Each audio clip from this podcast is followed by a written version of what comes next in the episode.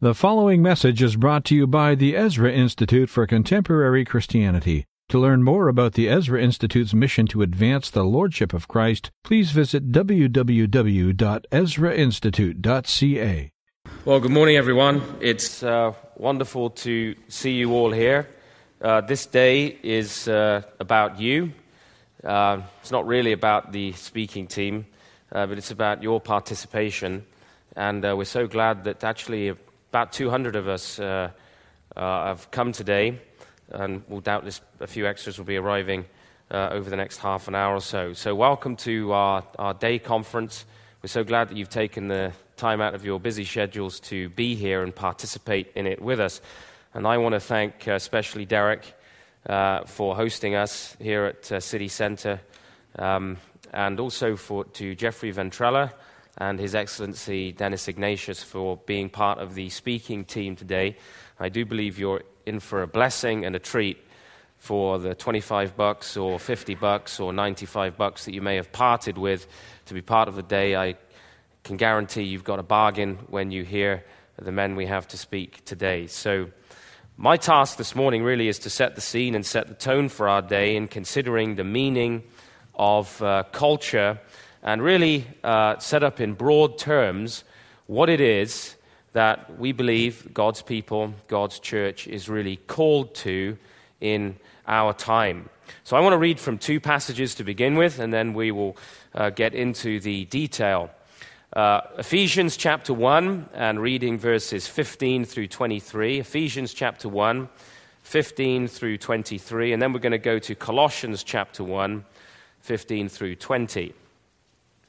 Ephesians 1 15 through 23. For this reason, because I have heard of your faith in the Lord Jesus and your love toward all the saints, I do not cease to give thanks for you, remembering you in my prayers, that the God of our Lord Jesus Christ, the Father of glory, may give you a spirit of wisdom and of revelation in the knowledge of him, having the eyes of your hearts enlightened that you may know what is the hope to which he has called you, and what are the riches of his glorious inheritance in the saints, and what is the immeasurable greatness of his power toward us who believe, according to the working of his great might, that he worked in Christ when he raised him from the dead and seated him at his right hand in the heavenly places, far above all rule and authority and power and dominion, and above every name that is named, not only in this age,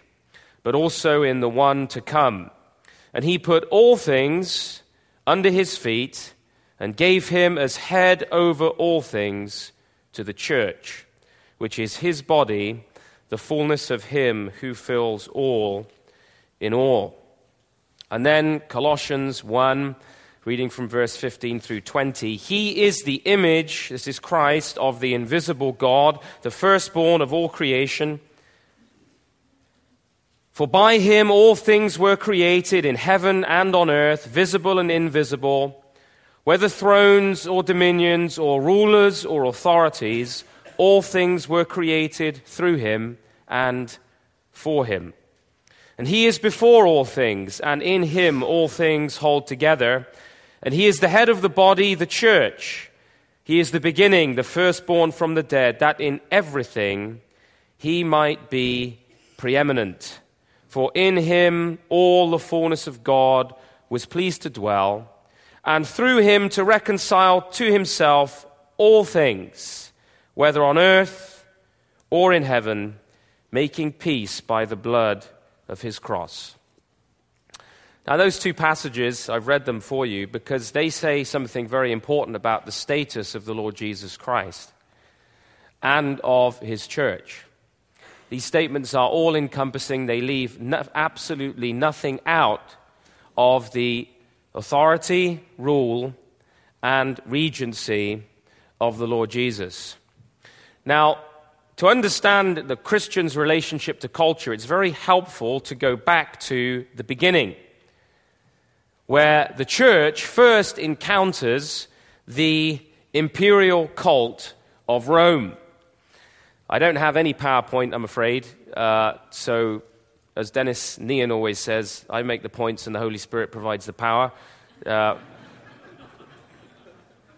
but uh, so follow along, and this material will be made available to you in a forthcoming edition of uh, Jubilee, in, but not all of it. So it's worth taking notes. In the second century AD, Bishop Ignatius of Antioch in Syria was hauled across Asia Minor, uh, where he was to be torn apart by beasts at Rome for the entertainment of the mob. Polycarp, another famous church father, bishop of Smyrna and disciple of the apostle John, was arrested and burned to death in AD 156. And a relative of the magistrate who arrested Polycarp was a Christian, and he tried to persuade Polycarp to save himself from death by simply saying, Caesar is Lord. Well, he refused and he perished in the flames. And the question becomes when you look at the church in the first and second century, why did they have to make such a big issue out of so trivial a sounding matter? All they had to say was, Caesar is Lord. Why not just do it and get it over with?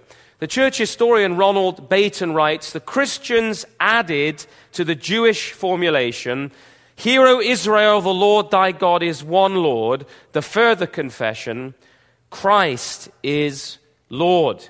Not only the God of heaven and earth, but a malefactor crucified by the government of Rome was declared to have authority exceeding that of the emperor of Rome. The cult of Christ and the cult of Caesar were incompatible. End quote. This is why we read of the martyrs of the early church. Now, I have to reflect on and absorb that statement to understand our present cultural crisis. We have to go back to antiquity to look at the imperial policy of Rome.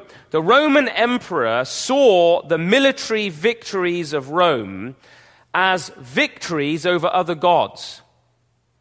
The victory of the Roman gods over other gods. And the clear implication of this is that the warfare of peoples was a warfare between their gods. The culture wars here then was actually a war between cults. Someone's God was going to be victorious. But that didn't mean there wasn't toleration once you were in the Roman Empire. Inside of the Roman Empire, there was an official doctrine of toleration because all religions were to be tolerated in the lands of their origin, provided nobody contravened Roman law. The law of Rome must be supreme as the glue of the empire. And once you understand that, you understand the Roman social order which followed naturally from it. Religion and politics were not separate in Rome any more than they are today. They just had the upfront honesty to acknowledge it and admit it. They were intertwined one with the other. Rome was the source of all sovereignty, and the emperor was the ultimate object of worship and allegiance. Pliny, the proconsul in Bithynia, he writes a letter to the emperor Trajan in 112 AD, which makes clear that, and I quote, the sole offense for which the Christians were put to death was their refusal to worship the emperor. And the test of this is whether the accused refuses to curse Christ. End quote. So, a lot of people think that Christians were being persecuted by the Romans because, you know, they worshiped Jesus or because they had certain practices. This is not so. They were persecuted because they refused to acknowledge the lordship, the sovereignty of Caesar as ultimate as the final authority and source of allegiance in their lives. Now, how does this help us in any way to understand our own cultural moment? In Canada today, in Europe, in the United States, we're not being executed for accepting the Lordship of Christ. Although you should remember that there are people in communist countries and Islamic countries who are losing their lives for acknowledging and not retracting their convictions about the Lordship of Jesus Christ. But we do live under the official state doctrine of tolerance, which increasingly in the name of equality and compassion most of the time, is determined to censor, increasingly both in the private and in even the in, in the public, but also even in the private sphere, the preaching of the gospel, the moral standards of Scripture, prayer, prayers of the citizens in the schools and corridors of power, as well as free speech and various other infractions on our liberties. And this is a revived cult, a form of humanism which sociologically today is best described as cultural Marxism. We call it political correctness usually. Now, in this worldview, the Christian faith is portrayed, and you can't escape it in the media, as regressive, patriarchal, draconian, oppression. It serves the self interest of white male middle class misogynists who use the private family and Christian morality as a weapon, they say, to promote capitalism or class domination. And so, what we have is, whilst we are not being thrown to the lions or put in the gulags, what we do have is a cultural conflict in the realm of ideas. And if you follow the press and you read the judgments of the justices in this country, we're not winning. For the most part in the West, we're not winning. There is nothing new about this particular strategy. In 261 AD, uh, Gallienus issued the first edict of toleration in the Roman Empire. And its purpose was not to favor Christianity, it was to oppose it, but by a different strategy. They thought that throwing these Christians the, into the arena to be executed was maybe not the best way of winning the cultural battle. They decided that it needed to be waged in the area of propaganda. And they used this strategic propaganda and took the battle to the Christians in the area of ideas and they were well resourced. And today, this battle is underway, and you are, as a Christian, engaged in it, whether you appreciate it or even want to be in it or not.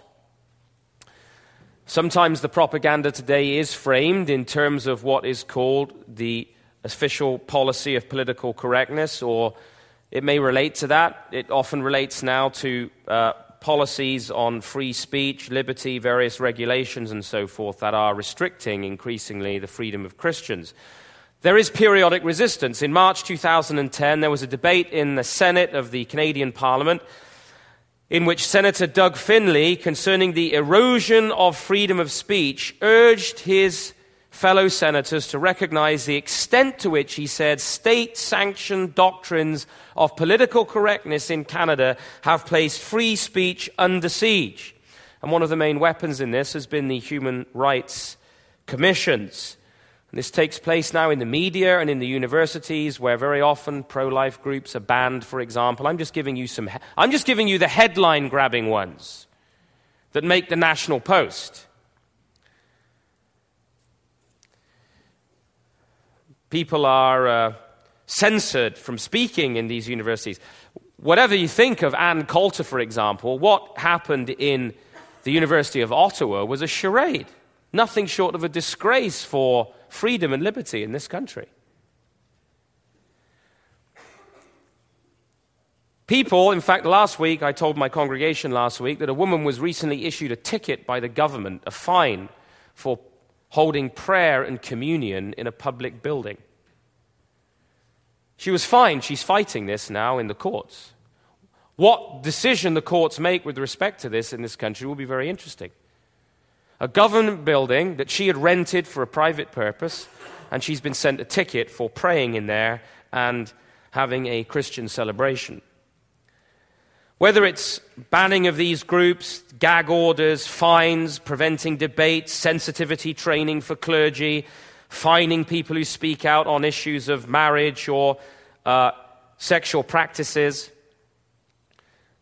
It's not surprising that these attacks are focused almost exclusively on Christians. Section 13.1 of the Human Rights Act forbids any material or speech likely to cause offense to people on the grounds of race, religion, gender, sexual orientation.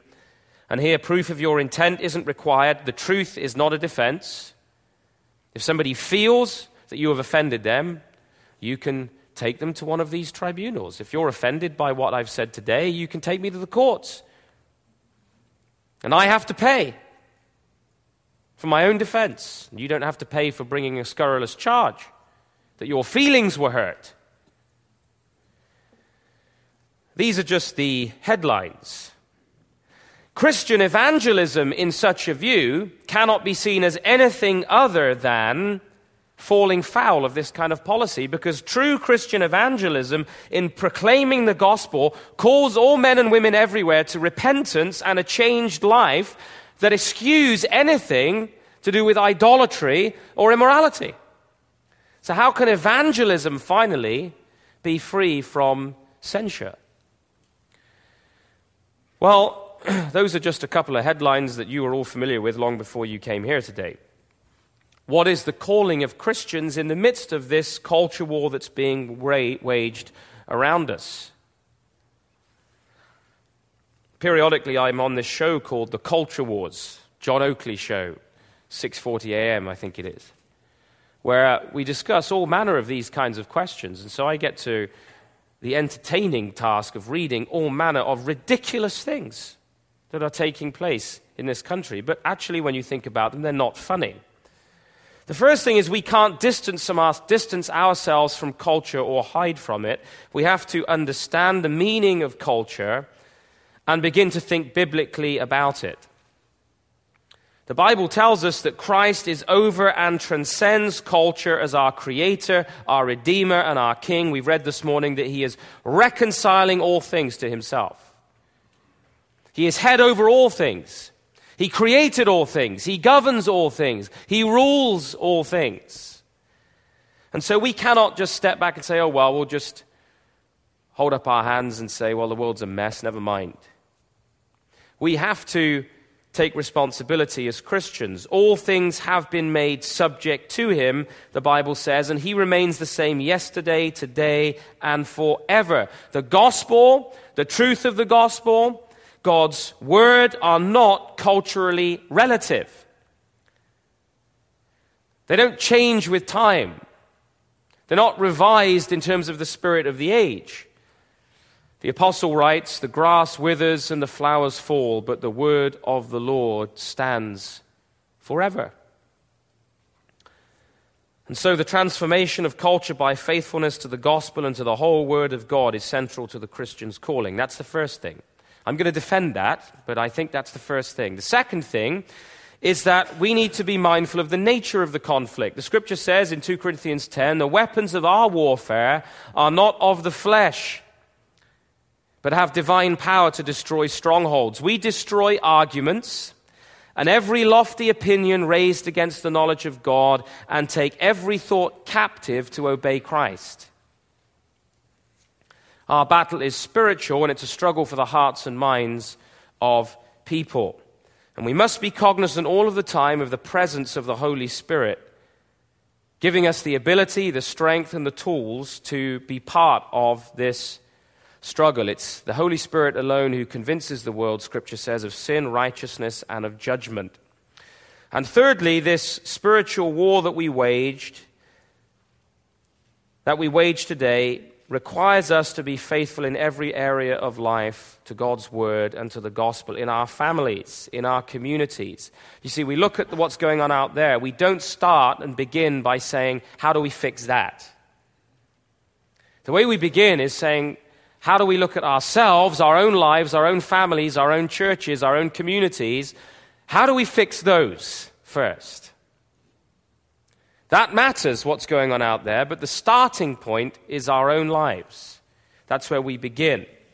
We can't be Pharisees, point to everybody else and everything else, without dealing with and grappling with the challenge in our own lives.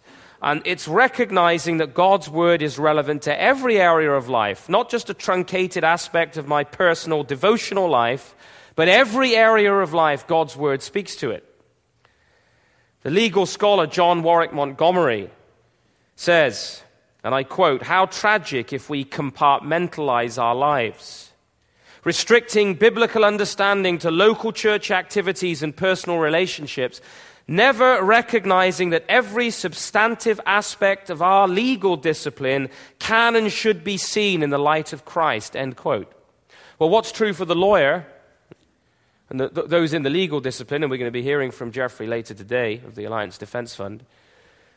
It's true for every aspect of our lives, in every field of human endeavor. And if we don't begin to take God's word and apply it to all these aspects of life, we will never be able to comprehend, never mind emulate, why Polycarp and Ignatius went to their deaths for the statement, Jesus is Lord. Because if they'd had a dualistic, privatized Christian faith, they could have quite easily said, well, it doesn't really matter what I say out there. That's just the government, that's just the state, that's just the emperor. I'll just say, well, Caesar is Lord. It doesn't matter because over here I'm a Christian. We cannot understand the power and advance of the church through the early centuries and the reason God blessed them so greatly without recognizing that this was the principle by which they stood the lordship of Jesus Christ. And they died for that confession. We will remain irrelevant to the crisis of our age, and the faith will pass like wind in the prairies in this country if we do not stand for the lordship of Jesus Christ in our lives and in our churches and in our communities. The Jewish scholar David Klinghoffer says that when we bow out of declaring and making known and making manifest the lordship of Christ and his sovereignty over all things, when we do that and we turn aside from God and his law, he says this we have inevitably, by definition, turned toward idolatry. The Bible recognizes only these two states of existence. You have either cast your lot with God or with the idols. The, great, the greatest codifier of biblical law, Maimonides, put the idea in stark terms. All who affirm idolatry reject the whole of God's teaching, all the prophets, and that which was commanded to the prophets from Adam till the end of the world since both liberal religion and secularism deny traditional norms of behavior as rooted in the Bible, both equally represent a turn toward paganism. End quote. So the question of culture making, and this is a takeaway for you, is a question of lordship. A question of culture making is a question of lordship. It's idolatry or true worship. Is Jesus Lord or is some other God Lord? The character and shape of our culture depends upon our answer to that question. So, what is culture? I keep using the term. What is it? Well, that's the first task is to ask, what is culture? It is confusing, let's acknowledge that at the outset. It is a little bit confusing. One of the uh, finest historians, one of the great, certainly most noted historians of our time, Jacques Barzun, writes of the difficulty of understanding this term in its contemporary use. He says, Culture, what a word! Up to a few years ago, it meant two or three related things, easy to grasp and keep apart. Now, it is a piece of all purpose jargon that covers a hodgepodge of overlapping things. How did a simple metaphor from agriculture lose its authority and get burdened with meanings for which there are other perfectly good words? Well, that's a good question. And in the bewildering array of applications of culture, we can get very confused, and especially Christian cultural analysis, too. There are a lot of social commentators and sociologists writing today in Christian circles talking about culture and it's very overused, so that we speak of urban cultures, subcultures, business culture, organizational culture, arts culture, gay culture, multiculturalism, and then we don't really know what we mean at the end of all of that. We've got no idea what we're really talking about.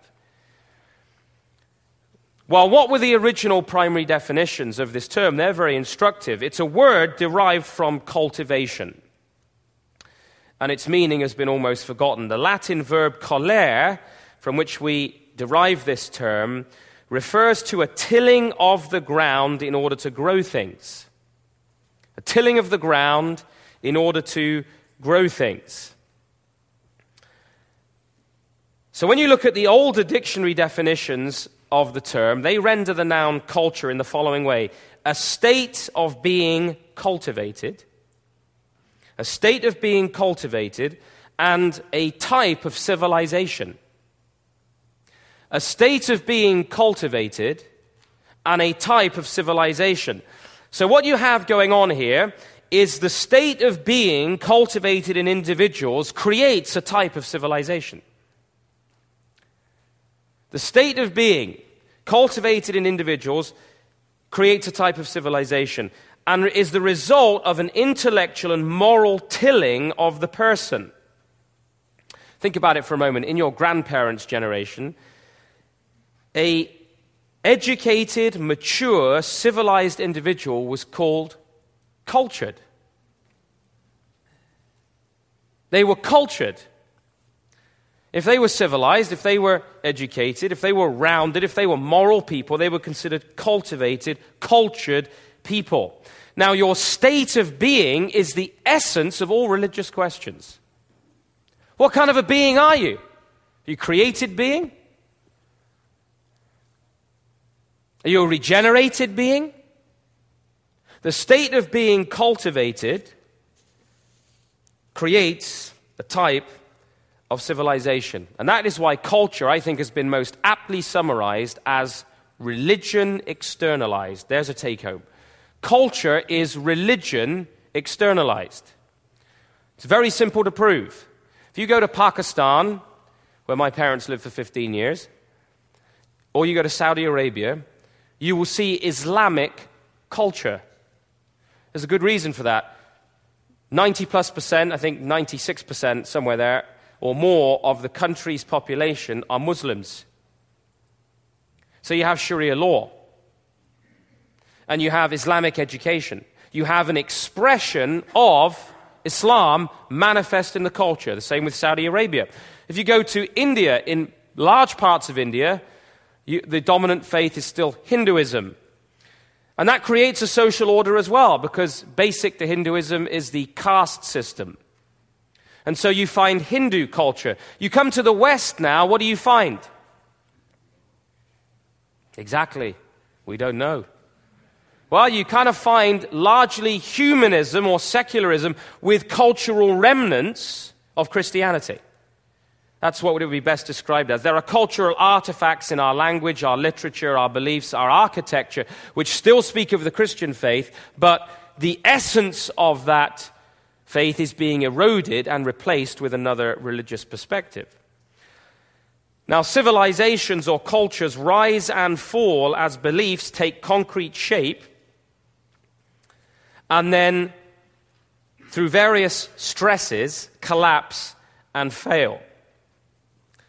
And what is taking place right now has been described as the falling off or the decadence of the West. Is that through humanism and our state sponsored polytheism, that is philosophical pluralism, with its sociologically our cultural Marxism or political correctness, we're seeing this fragmentation in our culture. So, what you read in the newspapers and what you see taking place in our culture is because polytheism or the attempt to have, excuse me, the attempt to have a pluralistic mindset governed by a, uh, an ultimate humanism means that people are desperately trying to hold together completely different and competing forms of worship. Just as the Roman Empire tried to keep all those cults together. And in trying to hold all those cults together, it had to increasingly affirm the ultimacy of the emperor and punish with more and more severe sanctions those who disagreed. We are seeing in our time not only family fragmentation, we're seeing social decay, we're seeing economic meltdown, and that's a moral failure, by the way. In my own uh, home country, we've seen riots and the burning of London in the past few months. We are seeing increasing forms of unrest and delinquency. And it's in the midst of all of this that Christians are saying, What's going on? What's happening? What is happening to our culture and our age? How do we respond? Well, culture involves prejudice. Now, don't quote me on that out of context. Culture involves, inescapably, prejudice. What do I mean by that? No culture can be neutral. To be neutral means to be neither one thing nor another. That's what neuter, neutral means. To be neither one thing nor another. Every social order, every civilization is inescapably committed in the institutions of the family, of the academy, of law and arts and government to a cultural consensus. It may be humanistic, it may be Hindu, it may be Islamic, it may be Christian, but there is an illusory idea today of a prejudice free space for the equal toleration of all gods. The problem is, all these gods claim a total regency. Does Islam accept that Jesus Christ is Lord? Does Hinduism embrace the Lordship of Christ? Does humanism accept it? No. A prejudice free space is a myth, and it's used as a gateway to facilitate the establishment of a new intolerance. Tolerance, as a doctrine, is used as a byword, as a as a pathway to establishing a new form of intolerance. Think about it. What we tolerate says everything we need to know about ourselves. What you tolerate says everything you need to know about yourself. What you think is tolerable and what you think is intolerable. The noted social critic Theodore Dalrymple has a wonderful illustration for this when he says this To overturn a prejudice is not to destroy prejudice as such, it is rather to inculcate another prejudice. When George Bernard Shaw characterized marriage as a legalized form of prostitution, he was not so much demanding justice and equality for women as he was encouraging the dissolution, even as an ideal, of a permanent bond between a man and a woman. Unfortunately, mass bastardy is not liberating for women, end quote. You see what he's saying? When you overturn a prejudice, you are not ridding yourself of prejudice and having a prejudice free space. You are instituting a new prejudice. The removal of one prejudice, that is, the Christian concept of marriage, doesn't lead to a neutral approach to marriage. It remains the dissolution of the family as the cultural norm. Do you see? Which is a prejudice. Because you cannot be without prejudices, and neither can I. Prejudice is not a dirty word, we've turned it into one.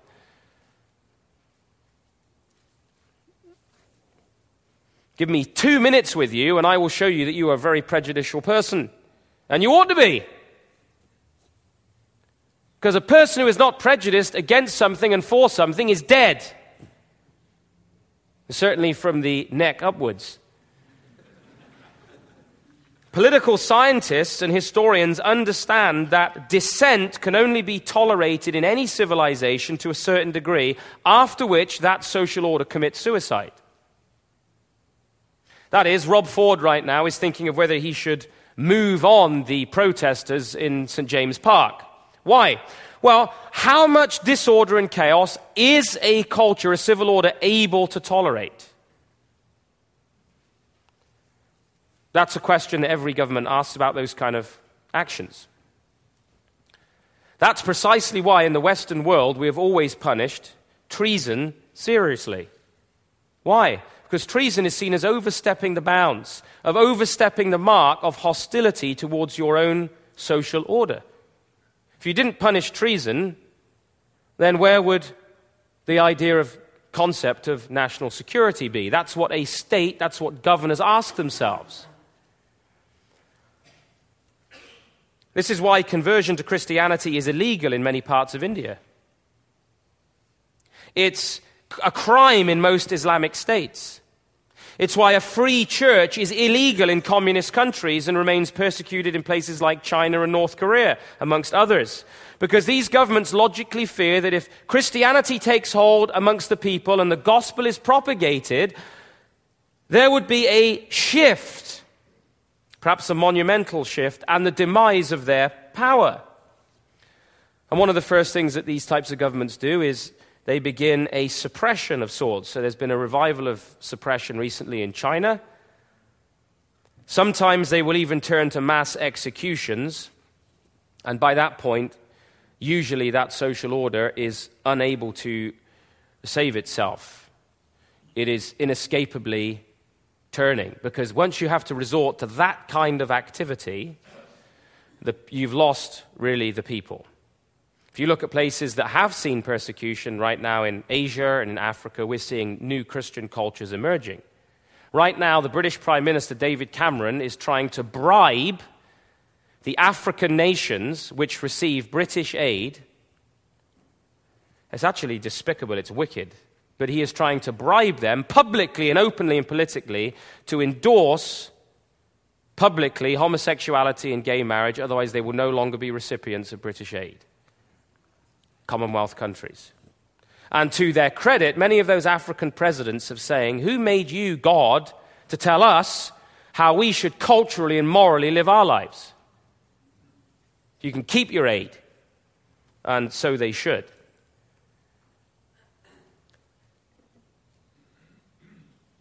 Culture, then, is inescapably related to the cult.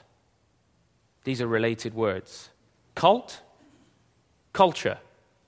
Cult and culture. The Roman imperial cult in the early centuries saw the claims of Christians regarding the lordship of Christ not simply as religious in the modern sense, by which we usually mean separated from the real world, separated into a religious, sacred realm away from the other realms, but they saw the claims of Christians as socio-cultural, even political in their scope and therefore threatening. When Peter got up, for example, in Acts chapter 4, verse 12, and said, There is no other name, salvation is found in no, no one else, for there is no other name under heaven given amongst men by which you must be saved, he was responding to a edict, a statement by the Roman emperor of the age, who had said, There is salvation in no one else, there is no other name under heaven given to men by which you must be saved in the name of Caesar. This was Peter's response. This didn't make Christians bad citizens. They were the best citizens. They paid their taxes. The Greeks should learn. Sorry if you're Greek in here, no offense. They honored the government and the king. They respected authority, but they recognized the lordship of Christ and they worked to that end. The Roman emperor and the Senate did not pretend, like many Christians today, that religion and politics were unrelated matters. They knew they were inextricably linked together.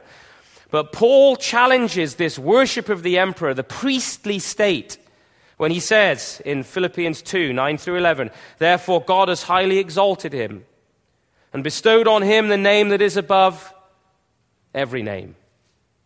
That at the name of Jesus every knee should bow in heaven and on earth and under the earth, and every tongue confess that Jesus Christ is Lord to the glory of God the Father. The pagan world saw this as audacious, utterly audacious. And the church claimed not only the lordship of Christ, but they claimed that they had an ambassadorial status in Christ. That they were ambassadors of the Lord. Now, His Excellency Dennis Ignatius is speaking to you later today. And uh, he represented Malaysia as the Malaysian High Commissioner to various countries for years as an ambassador, as a representative of his nation. Now, the scripture says that you and I are ambassadors in this way. In 2 Corinthians 5, verses 17 through 20, 2 Corinthians 5, 17 through 20, we read, Therefore, if anyone is in Christ, he is a new creation. The old has passed away, behold, the new has come. All this is from God, who through Christ reconciled us to himself and gave us the ministry of reconciliation. That is, in Christ, God was reconciling the world to himself not counting their trespasses against them, and entrusting to us the message of reconciliation. Therefore, we are ambassadors for Christ, God making his appeal through, you, through us. We implore you on behalf of Christ, be reconciled to God. That's the role of the church. To be an ambassador of the Lord Jesus Christ. It's interesting that when Paul wraps up his letter to the Philippians, and I'm teaching Philippians at the moment at Westminster, he, in his greeting, says something very interesting. He says, All the saints greet you, especially those of Caesar's household. At this very early stage in the life of the church, Caesar's own household. That could have been his high officials, could have been servants, could have, we don't know. But there were obviously more than one. That already a new Lord and a new king had invaded the household of Caesar. The gospel, ambassadors for Christ, were now in the household of Caesar. Now, when Constantine came to power, and I haven't got time to do a survey of uh, the alleged boogeyman of Christian history, Constantine.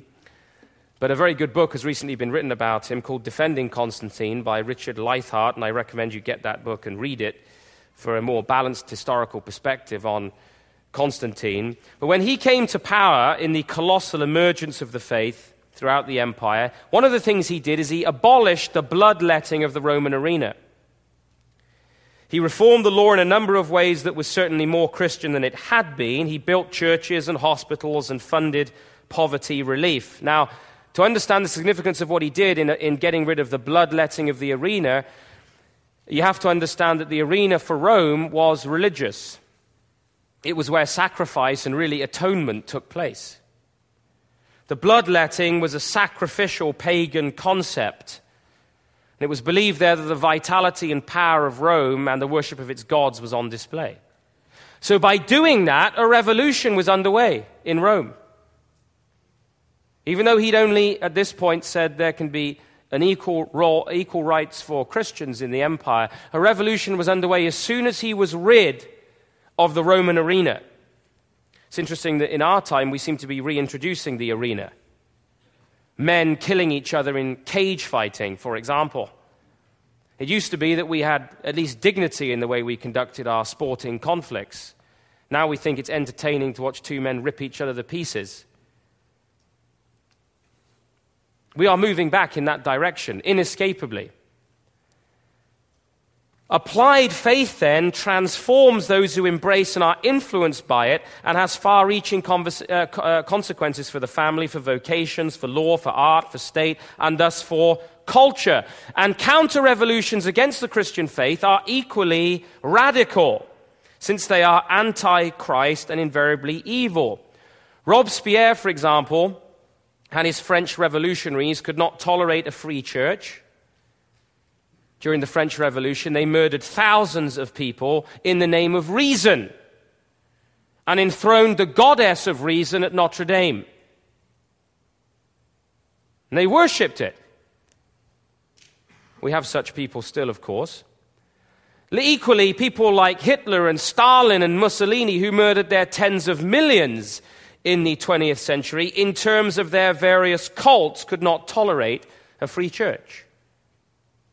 They had to eliminate the lordship of Christ.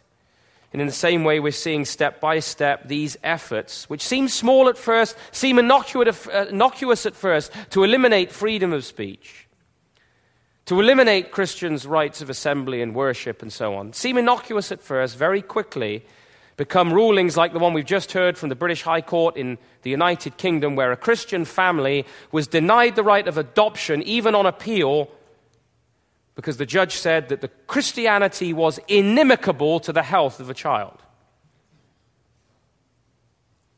This is happening. Right now, in our own time, there's nothing new about this shift. It didn't happen overnight. We didn't wake up last week and find that the culture was changed. It's been changing. Consider the words of the Bloomsbury novelist Virginia Woolf in a 1928 letter which she wrote to her sister on the news that T.S. Eliot had been converted to Christianity. This is how much 20th century intellectuals have despised the Christian faith. She writes this, Virginia Woolf. I have had a most shameful and distressing interview with poor dear Tom Eliot, who may be called dead to us all from this day forward. He has become an Anglo Catholic, believes in God and immortality, and goes to church. I was really shocked. A corpse would seem to me more credible than he is.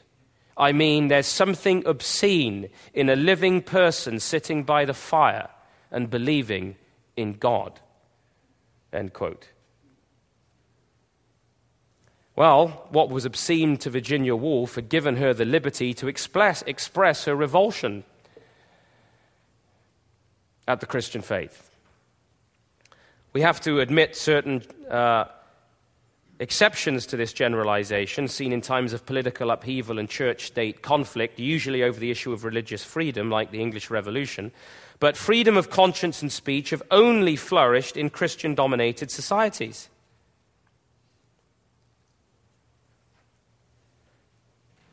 Christian cultures, to the greatest degree, have permitted within biblical bounds, freedom to believe or not to believe and express non violent dissent so long as the law is obeyed. That freedom and equality under the law is disappearing fast. And uh, if you doubt that, I recommend to you Harold Berman's book, Law and Revolution. It's a two volume work which looks at what's taking place in law in the West since the Reformation. You see, friends, our culture can't be one thing nor another. It may be full of competing claims, but it is impossible for it to be one thing or another. Culture shapers are tilling the minds of others with a specific worldview in mind, which means somebody's morality will be legislated. Somebody's philosophy is going to be taught in schools. Somebody's vision of beauty and uh, transcendence is going to be idealized in the arts. John Frame puts it this way people make things because they already have a plan in view, a purpose, a goal, an ideal. The ideal comes first, then the making things. First the norm, then the cultivation, the culture. End quote. He's right. You have an ideal, you have a goal, a state of being that is being idealized, and then you go about making it, shaping it tilling the minds of people in terms of it. And it comes down to, finally, a question then of religion, because we're talking about values and ideals. St. Augustine identified only two seeds in history and two kingdoms. He said there's the city of God, there's the city of man, there's true worship, and there's false worship. Simple as that. There's true and false worship. Idolatry leads to a corrupt culture based on false worship. Worship of the living God in Jesus Christ leads to a radically different, though imperfect, because we're fallen, culture. let me put it to you in layman's terms. when I was growing up in the 70s, you could still pay the milkman by leaving cash in a milk bottle outside your front door. That's 40 years ago. Uh, not 40, I'm not 40 yet. 35 years ago. 30 years ago. You think about that for a minute. You could pay the milkman or whoever else by leaving cash in an envelope in your milk bottle at the front door. Well, since we recognize the religious character of culture, how do we, in these last few minutes, grasp the biblical vision of culture and its theological underpinnings? I'm going to leave Jeffrey and Dennis to fill in the details. It's easy to get lost in this vast array of analysis, as we've said. And what happens is, for example, when you read certain books, which are often helpful, some school of thought or some philosopher or some movement is identified as the main cause of our cultural decline. So, some people identify modernism, some people identify the counterculture of the 60s, some identify the Industrial Revolution, some identify the now somewhat passe concept of postmodern criticism. Some point to the utopian dreamers like Plato and others, Ernesto Guevara, for example who Dalrymple says, if it hadn't been for a photograph taken by the Cuban photographer Alberto Korda, Ernesto Guevara would have been recognized by now as the arrogant, adolescent, power hungry egotist that he undoubtedly was, end quote. And with that, I wholeheartedly agree. But you can point to any number of different characters and say, it's their fault. It's the fault of this movement, it's the fault of that movement. And however valuable some of that analysis may be, it's not the starting point for us understanding our relationship to culture. What we don't want to be doing at a day conference like this is simply blaming everybody else. The primary turning point, of course, for culture was the fall of our first parents. What happened at the fall was that, as cultures have replayed in history, is that we said that we wanted to be our own gods. You will be as God. That was the temptation. Knowing for yourself good and evil, right from wrong, truth from falsehood, making those determinations. And since then, cultures have replayed this desire for autonomy from God, for independence from His truth and His reality. And that leads us in our time to a tremendous chronological snobbery, as C.S. Lewis called it. Everything that's most recent is best and most likely right. Incredibly arrogant, isn't it? Being as that we're probably the least educated Westerners in 500 years, really, I'm not saying that we don't know how to split the atom, but we can't spell, we can't do arithmetic for the most part.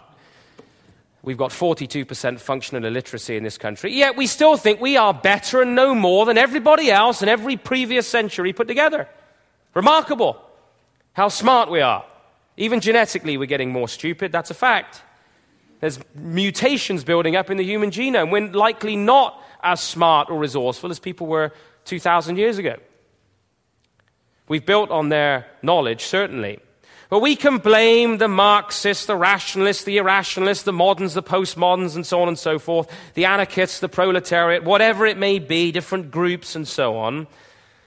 But in the end, Adam and Eve were rationalist and irrationalist in their response to God, really. Irrational in rejecting the authority of God and His Word, rationalist in thinking that they could construct and define reality for themselves. Western history has not been a linear movement from the heights of Greek culture and its rationalism to the lows of our current situation because there were cynics amongst the Greeks. The cynics were, well, hedonists of an extreme variety didn't think truth could be known, practiced all manner of perversity that is not mentionable here.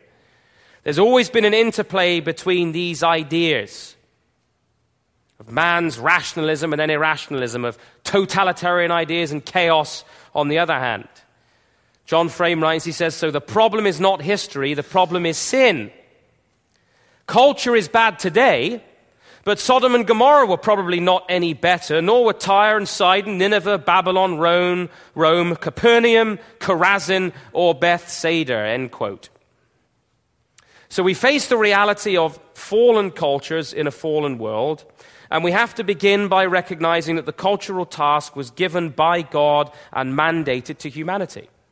It was given to our first parents fill the earth, multiply, have dominion over the fish of the sea, the birds of the air, and so forth. The filling of the earth presupposes the family, the home, and multiplication.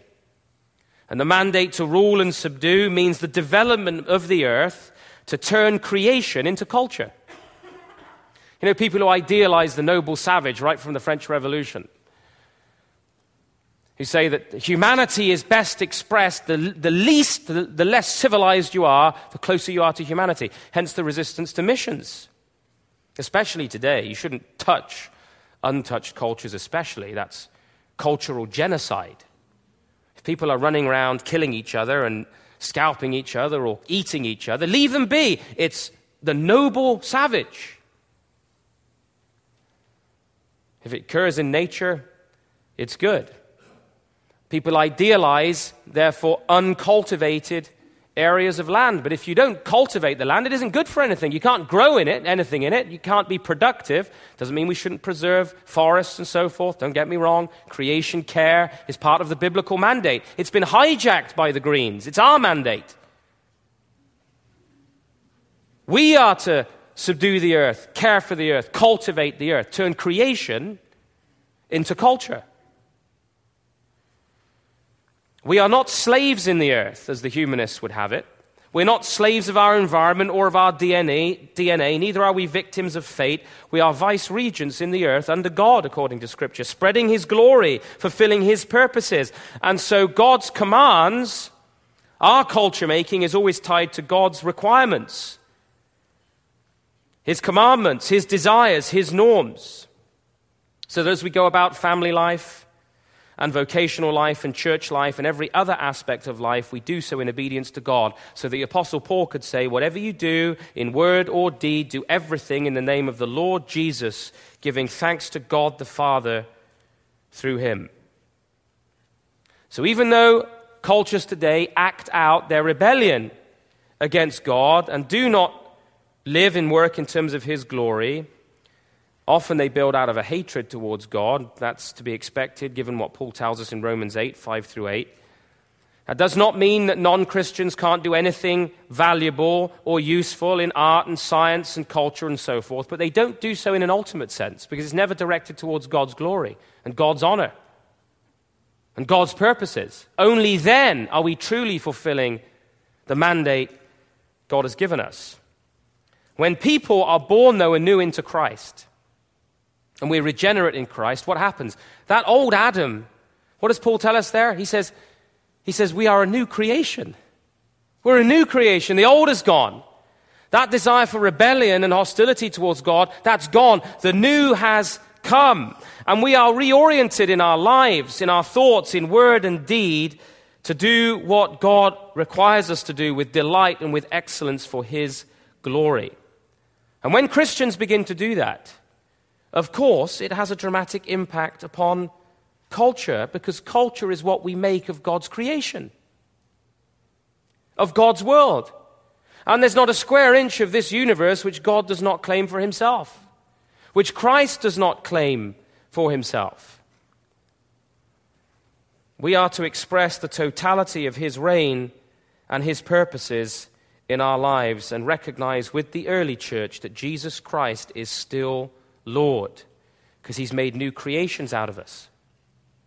In fact, Scripture calls us a new race in 1 Peter 2, verse 10, who build new cultures, not by revolution, but by regeneration, faithfulness, and obedience.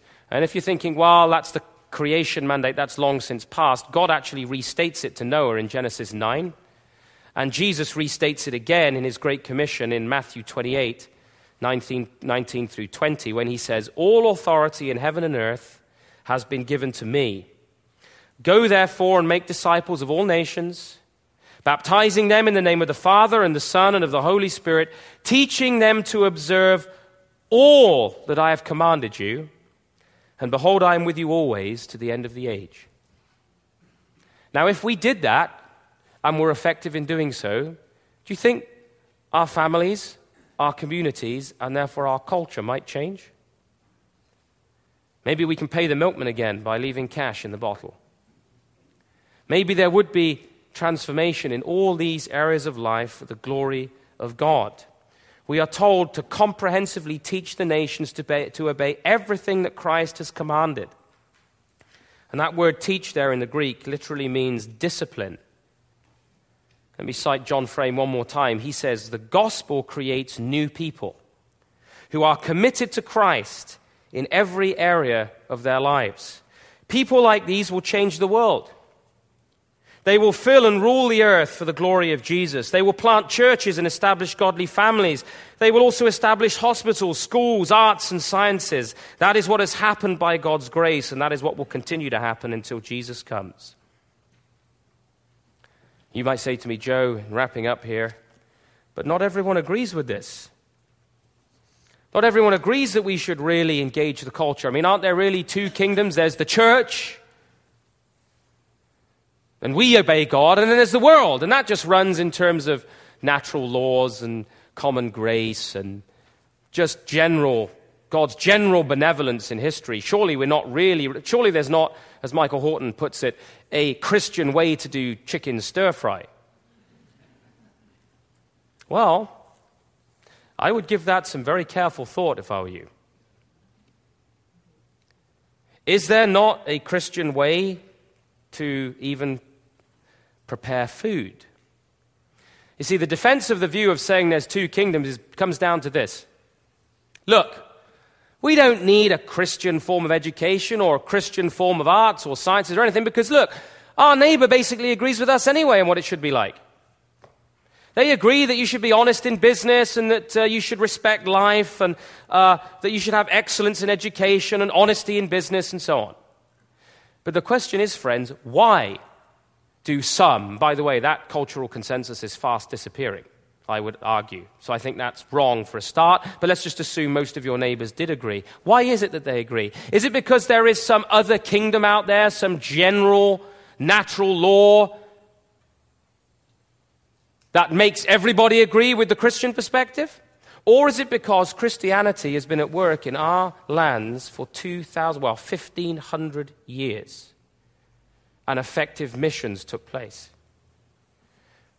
Well, I think I can prove that to you as I wrap up here with the most unlikely source Charles Darwin. Charles Darwin, on his tour on the HMS Beagle, despite his growing agnosticism and deistic convictions, could not help be impacted by the missionaries in Tahiti and the Pacific Islands. He was astonished by their work. In his journal of his journey around the world, he heaped praise on evangelical missions. And this is what he said. Listen very carefully. It appears to me that the morality and religion of the inhabitants are highly creditable. There are many who attack both the missionaries, their system, and the effects produced by it. Such reasoners never compare the present state with that of the island only 20 years ago, or even with that of Europe at this day, but they compare it with the high standard of gospel perfection. They forget or will not remember that human sacrifices and the power of an idolatrous priesthood, a system of profligacy unparalleled in any other part of the world, infanticide, a consequence of that system, bloody wars, where the conquerors spared neither women nor children, that all these have been abolished, and that dishonesty, intemperance, and licentiousness have been greatly reduced by the introduction of Christianity. In a voyager, to forget these things is base ingratitude, for should he chance to be at the point of shipwreck on some unknown coast, he will most devoutedly pray that the lesson of the missionary may have extended thus far. Those who are most severe should consider how much of the morality of the women in Europe is owing to the system early impressed by mothers on their daughters, and how much in each individual case to the precepts of religion. But it is useless to argue against such reasoners. I believe that, disappointed in not finding the field of licentiousness quite so open as formerly, they will not give credit to a morality which they do not wish to practice, or to a religion which they undervalue, if not despise. End quote. What is Darwin saying? He's saying that the only reason you and I are not eating human stir fry rather than chicken stir fry is because of the Christian gospel. My ancestors were drinking the blood of the dead before Christianity came to Scotland. It is the reason what we describe as cultural hegemony exists around us, and people generally agree about this and generally agree about that, although that agreement, that consensus is disappearing, is because of the Christian faith and the explicit witness of the church. That's what we are called to. That's what God wants from us in our time.